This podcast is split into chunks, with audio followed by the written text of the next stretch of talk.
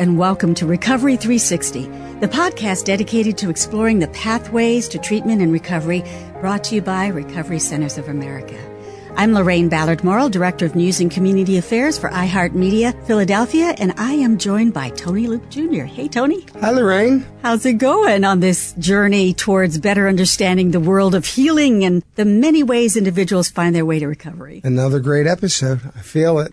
So today we're joined by Jaye Rodenbush, Director of Alumni Engagement, Bob Whedbee, Senior Alumni Coordinator and in Recovery, Pete Vernig, Vice President of Mental Health Services, all from Recovery Centers of America. Today we're going to be talking about those early days of recovery, the many ways in which individuals navigate the very tough beginning process of recovery. The path to recovery does not end when you leave treatment.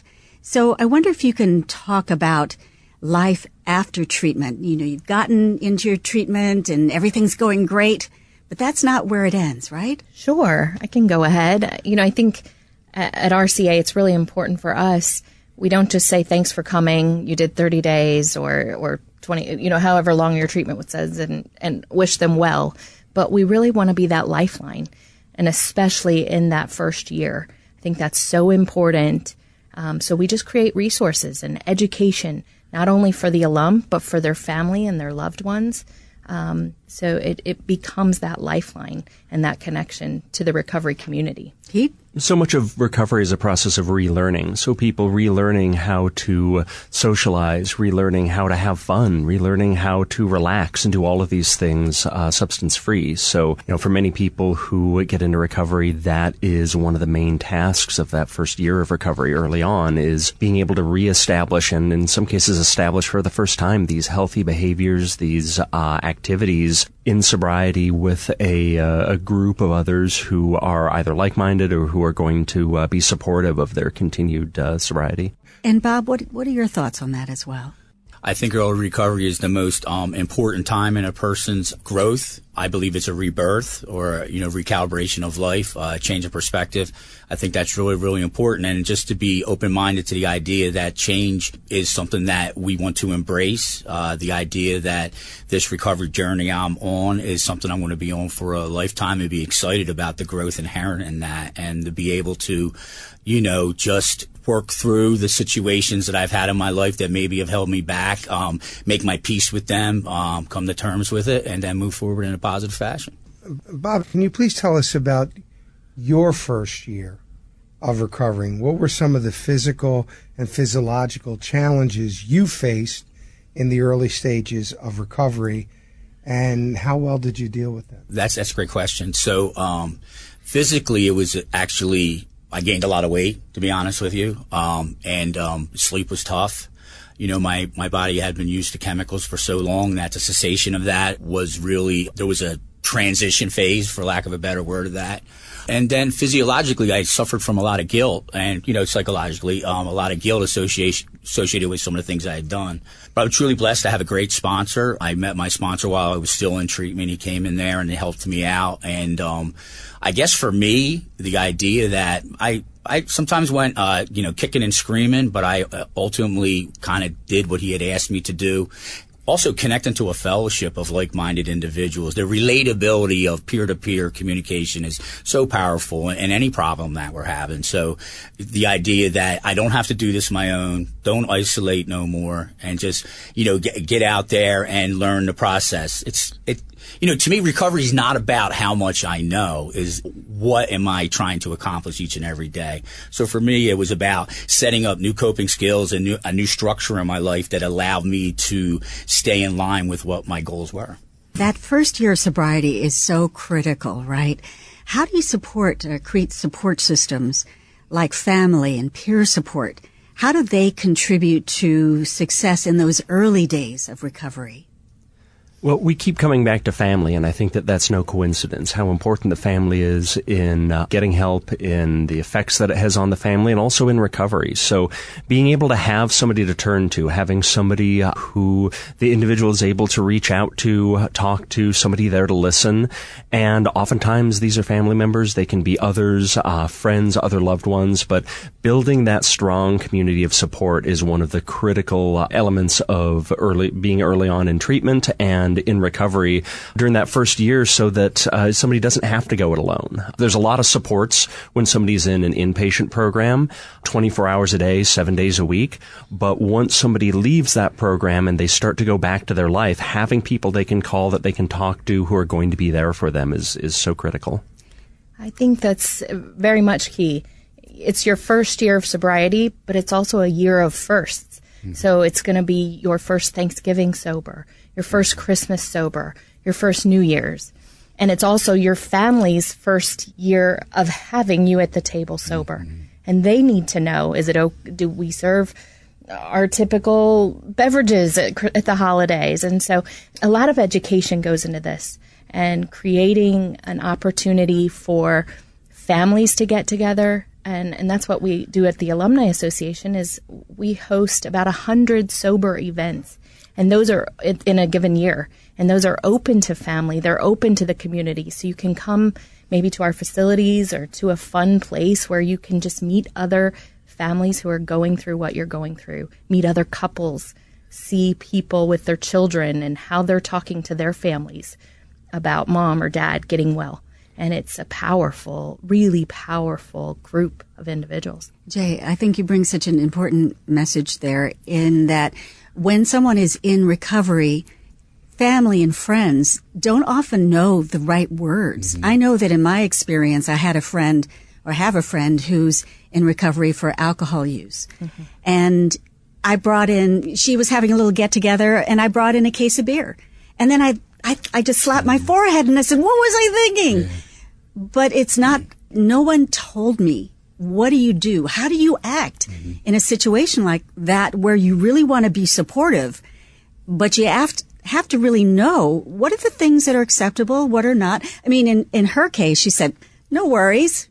You know, mm-hmm. everyone else can have beer. That's fine. Mm-hmm. You shouldn't feel yeah. uh, restricted about what you can do around me. But maybe for some other people, that wouldn't be exactly appropriate. So talking to the family, preparing them to have the words to say or the actions to commit to sounds like it's really critical. Absolutely. And and just being able to ask the questions. What do you need?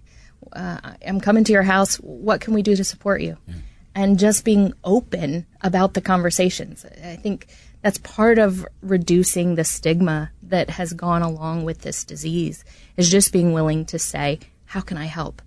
And I, th- I think that's powerful yeah in recovery when people are just willing to say, How can I help? And then the individual in recovery can say, Yeah, this is exactly what I need. See, it's communication is very important mm-hmm. because there is a there is a line that you have to be cognizant of.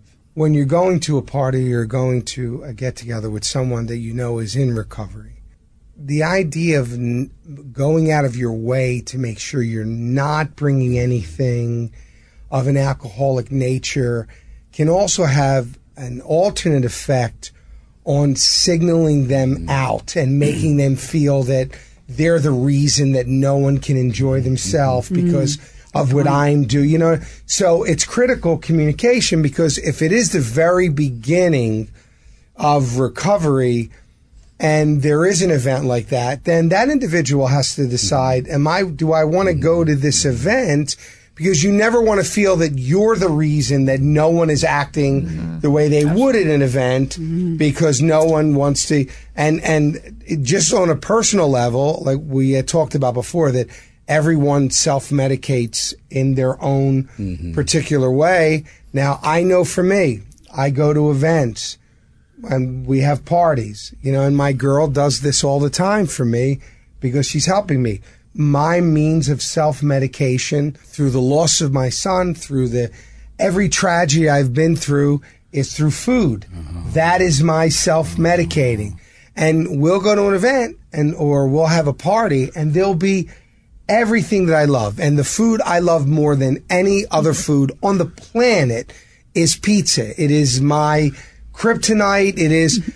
And I know that when a party is over and there's all my favorite pizza and there's breads and I love it, my girl will make a point at the end of the party to go, Hey, everyone grab a bag Yeah. and everyone's taking food home. And I'm sitting in a chair going, no, they're not taking the pizza home. No, they're not taking the bread home. And she goes, they are taking the bread home and they are taking the pizza home because I cannot trust you to uh-huh. not wake up at five in the morning and raid the refrigerator and eat an entire pizza. So Yeah. we have to know what our limitations are. We have to know where our strengths and our weaknesses are, like I said before, but you don't want to alienate, make someone feel that you're alienating them and everyone's looking at them and going, well, the reason I can't have a beer is because so and so is here. Right. So it's a great question, but it's a fine line and it, it needs to be communicated on how that needs to be handled. If if I may as well, Yes, it, um, communication is like I needed to learn a lot of how I communicated um, across the board and, and and recognize that as well, and the phraseology, the body language, um, the subtle ways that um, I, I communicate to individuals in my life and, and my family is so important. Again, for me, I had to look at it as like, okay, I have to make these changes, but this is going to make me a better person. I'm going to be able to do do more. I'm going to be able to communicate better, you know, because it is a family disease. I'm blessed to be able to do family support groups and family orientation um, for our patients at the Lighthouse, and I, I talk to them all the time about, you know, your loved ones are, are creating a, a structure of peer to peer support and medical and spiritual help, and then can we create the same thing for you?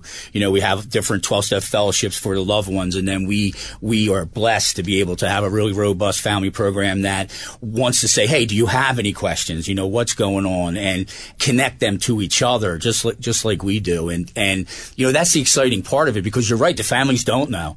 You know, they're they're stepping on toes. How do I communicate? And a lot of that is sitting down, just like you're saying, and creating a new structure that we can go about communicating through. Boundaries are really, really important. What do they look like? You know, that's tough early, for sure. That's tough early. But if it's authentic communication, if it's real authentic communication, it'll be felt and heard. So.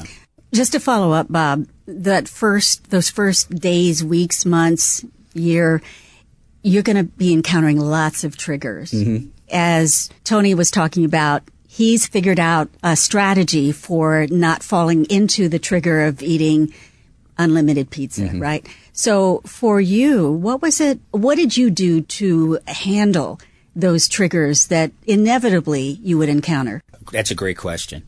I began to recognize these feelings and emotions I had as triggers. Like you can hear the word triggers, well, what does that really mean? So I began to recognize that, you know, um, most of my stuff was based upon fear, control some of these issues, you know. So I, I also, like I shared before, I had gained some weight because I was eating more, you know, um, and then to, to, to tell myself, okay, well, it's a lot better than what you were doing before and you're learning and growing and moving forward and you're going to get better. Um, but for me, it's, it's, it's expressing how I feel to my peers and to people that are helping me so that I can have a better understanding. And so like I may have this thing kept inside me that I think that I'm the only one in the world who's suffering from this and yet other people are, are going through the same problem.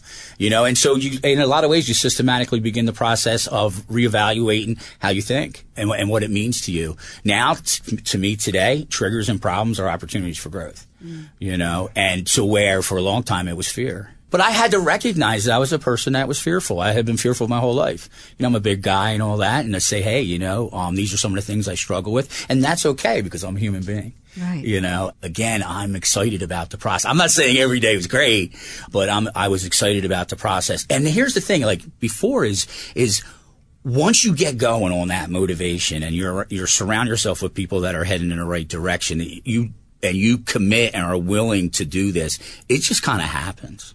Like, I don't have to think about. As a matter of fact, the fact of the matter is, I used to try to plan my day every day. Now I get I get myself right in the morning through prayer and meditation. So I let the day come to me and I just handle the day. So instead of me trying to, you know, dictate everything and control everything and then that would go out off the rails, I would, I'm just like, I'm going to get myself quiet. I'm going to get myself intentional about what I'm trying to accomplish that day. And then I go out and I freely live that day. So. It's I am- love that. It's amazing that he said that because it literally is leading into a statement that I wanted to make prior to when he spoke. You have to worry about one of the biggest pitfalls that I believe people fall into is you have to be conscious that mm-hmm. you cannot create the perfect yeah. scenario mm-hmm.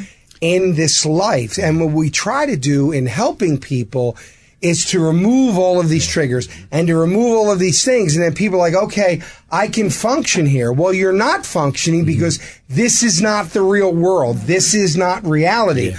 You need, and I'm not saying you need to throw someone into sure. a pit, sure. but you need to do exactly what he said, which is to get right with yourself and realize that the world is not going to change its behavior for you that you have to be able to control your own behavior to function mm-hmm. in the world mm-hmm. and getting right with yourself and preparing yourself knowing that there are absolutely going to be all of these triggers that are going to come through every single day. And you don't yeah. live in a controlled environment. Yeah. Yeah. So you have to learn. I love when you said, I mean, I love the fact that you said that those triggers uh, should not be looked at as something to be feared and something to be avoided, but something to grow from. Mm-hmm. And when you can get the mentality of knowing that that trigger is something that I'm going to learn to deal with, push through, mm-hmm. not go around, because that's the whole idea of self-medicating yeah, yeah. is going around,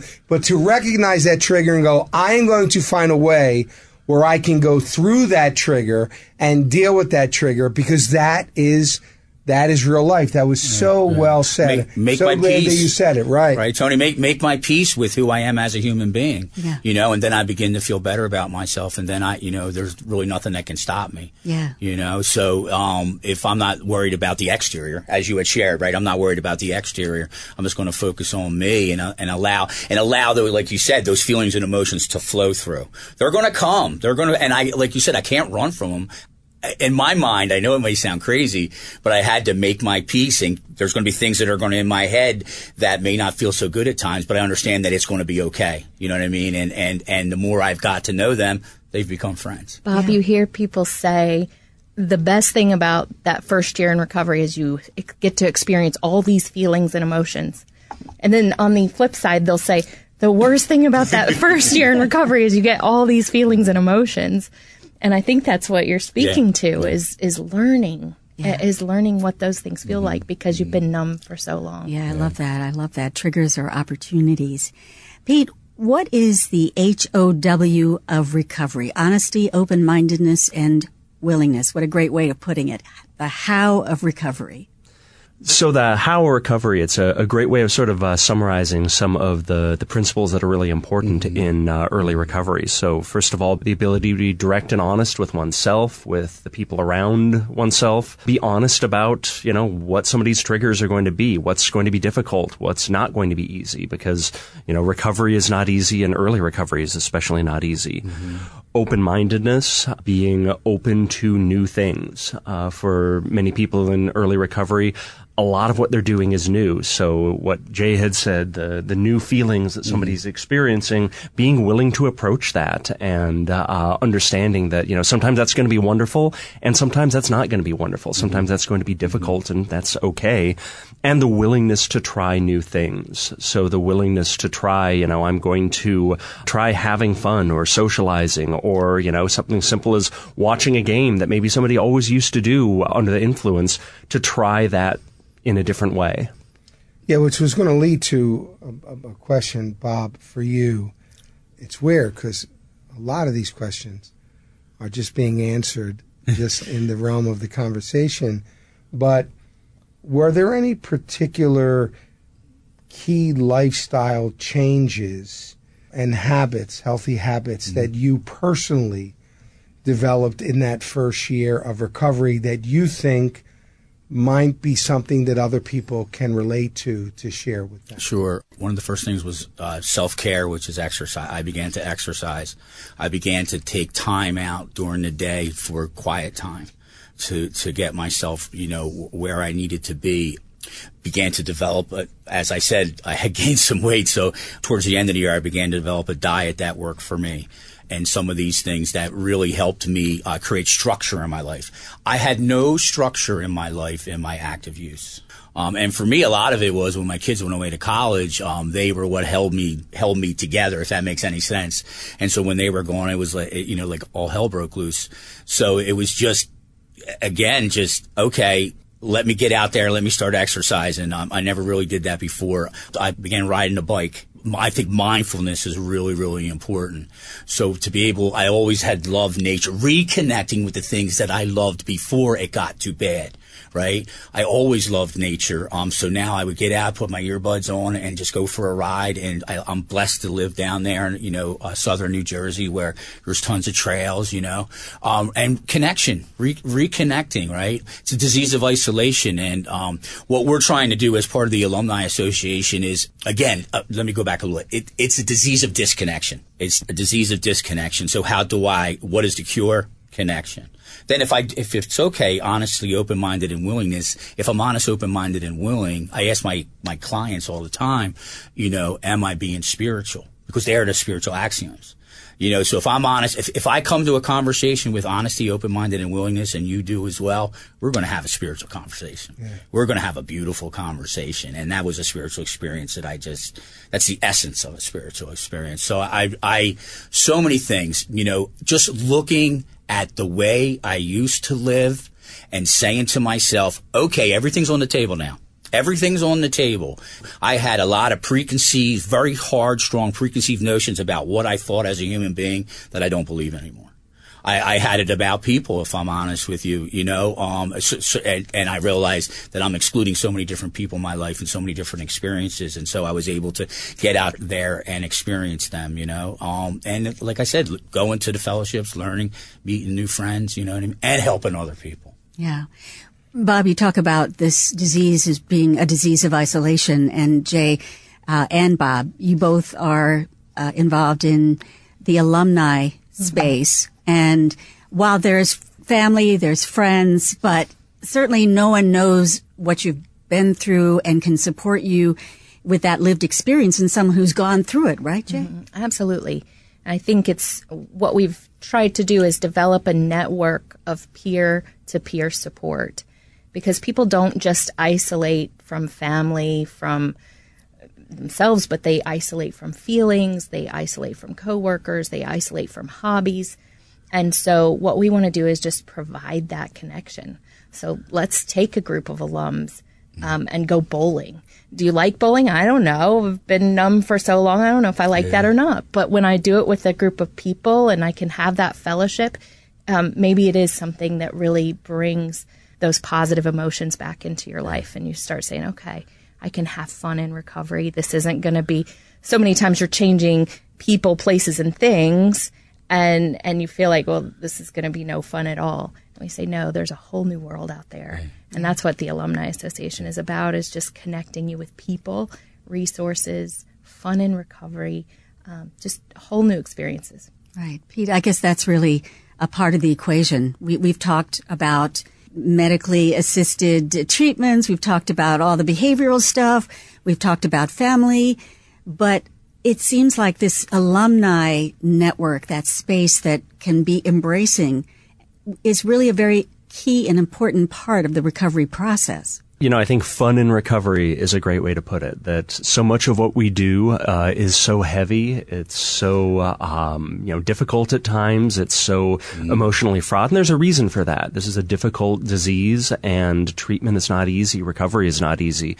But for people to have that outlet where they can, you know, go bowling mm. with people in recovery, or go to a party or a get together, watch the game, do something mm. fun, and do that with other members of the fellowship who are in recovery. That's so important, so critical. And, you know, eh, not establishing that and having it be something that's just heavy and that's just difficult I couldn't imagine living with only that, not mm-hmm. having those fun times that we all look forward to. I mean, that's whether you're in recovery or not, these are the things that make up our lives. And, you know, being able to support people in reestablishing and, and learning that and making that be the, the fun part of recovery and the fun part of their life is so important. We've actually made that part of the clinical process. Mm-hmm. It's part of our mm-hmm. care model. This isn't something just optional. Mm-hmm. This is what we really, I mean, obviously everything's optional, but it's something that we prioritized. Exactly. And, and, and we are going to have you meet those alumni mm. coordinators right when you walk into the door, mm. those first few days of treatment. So you already have that established relationship.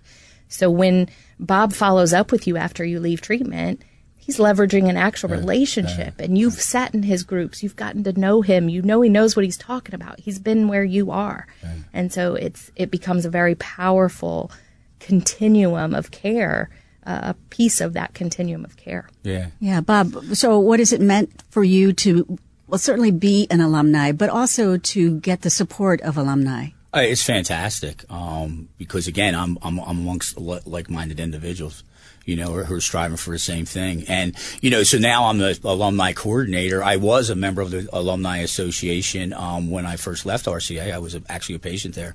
I get so much joy and, quite frankly, inspiration from the alumni today. I'm, like Jaye said, I'm blessed to do a lot of groups on Zoom and, and, and inpatient with the patients. So I get to, I'm inspired now. So, and that's the beauty of it. It's not like I'm the leader and I have all this knowledge and I'm teaching you like down. I like the power dynamic to be equal, very, very equal, you know, and to be able to, for the patients when they're us with us, my greatest goal or want for them is for them to be inspired about their own personal recovery when they leave. So when I get to meet them, get to talk to them, and I love how you share that, Pete. It's not always about the book and this and that. Sometimes it's just about conversations.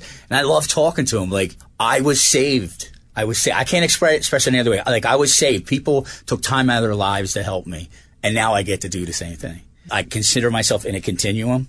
It's just a long continuum. I don't know the people way back here were part of that continuum, and I won't know the people that were up here. But my role right now, what I can do today, is do the next right thing to hope to keep it going. So, Tony, we all celebrate certain events mm-hmm. in our life. I mean, we celebrate our birthdays, we celebrate mm-hmm. holidays. Is there anything that you you personally do in particular to celebrate those milestones yeah. of your recovery? Is yeah. there a, a thing that you do, a place that you go? Yeah. Uh, is there anything, you know, I, I, would love to know what it is you do to celebrate.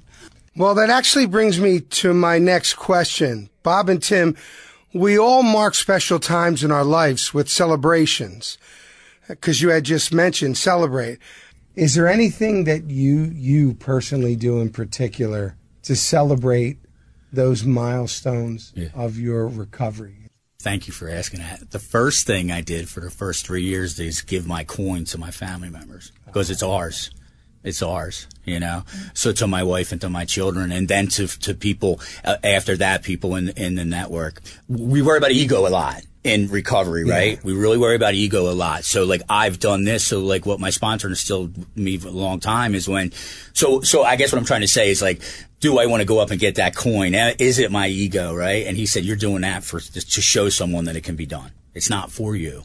It's to show another person in that room mm-hmm. that they can do it. Yeah, ego well. is self-serving. So e- if it's not self-serving, yeah, yeah. then ego yeah. doesn't play a, a no, no, no. Right. But the the whirling brain questions it. You know what I mean? But yeah, but then like I said, it those coins represent my me and my family's sobriety, not just mine. So they get to they get to get them and share with that too. I work at the facility that saved my life. Can you imagine that walking into the building every day that saved your life, walking into the rooms where you were once a patient and, and running every once in a while, I'm like, I can't believe I'm doing this. You know, it's like this is amazing. You know, and it's not just me. Tons of staff members um, in RCA. We really want to be able to get that peer to peer. You know, after of course after a certain amount of time, we don't want to just throw them right into the mix. But um, it, it is so powerful to say, hey, I. What do you mean? What are you talking about? I'm like, well, I literally this is the room. I've had conversations with people sitting in the bed that was my bed. you know, and that's crazy, right? It's crazy to think, but it's just beautiful.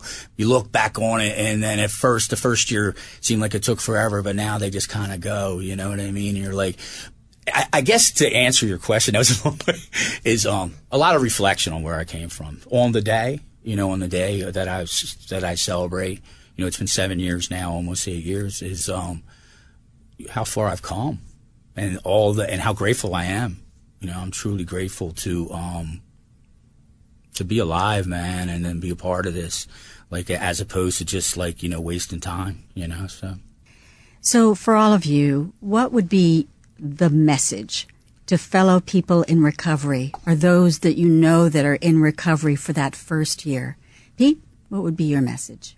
My message for people in the first year of recovery would be to make as many connections as possible, to not lose hope, and to continue moving forward. It's it's something that is absolutely possible. I think that's something that's been repeated here a lot is the the possibility of it and the fact that um, it is something that is worth the work. Jaye, the Alumni Association is built on three pillars: succeed, belong, and serve. And I think that's really critical in that first year we want to help you connect to a community that can help you succeed in your recovery, belong to a vibrant social community of like minded people, and then ultimately serve others. So come back in our facilities, find a place to be of service. We have a whole volunteer program that takes our alums and puts them back into the facilities to serve and really live out that 12th step. And so I would say succeed, belong, and serve others. Mm, beautiful. Bob? Um, don't give up. You know, don't give up. You're worth it.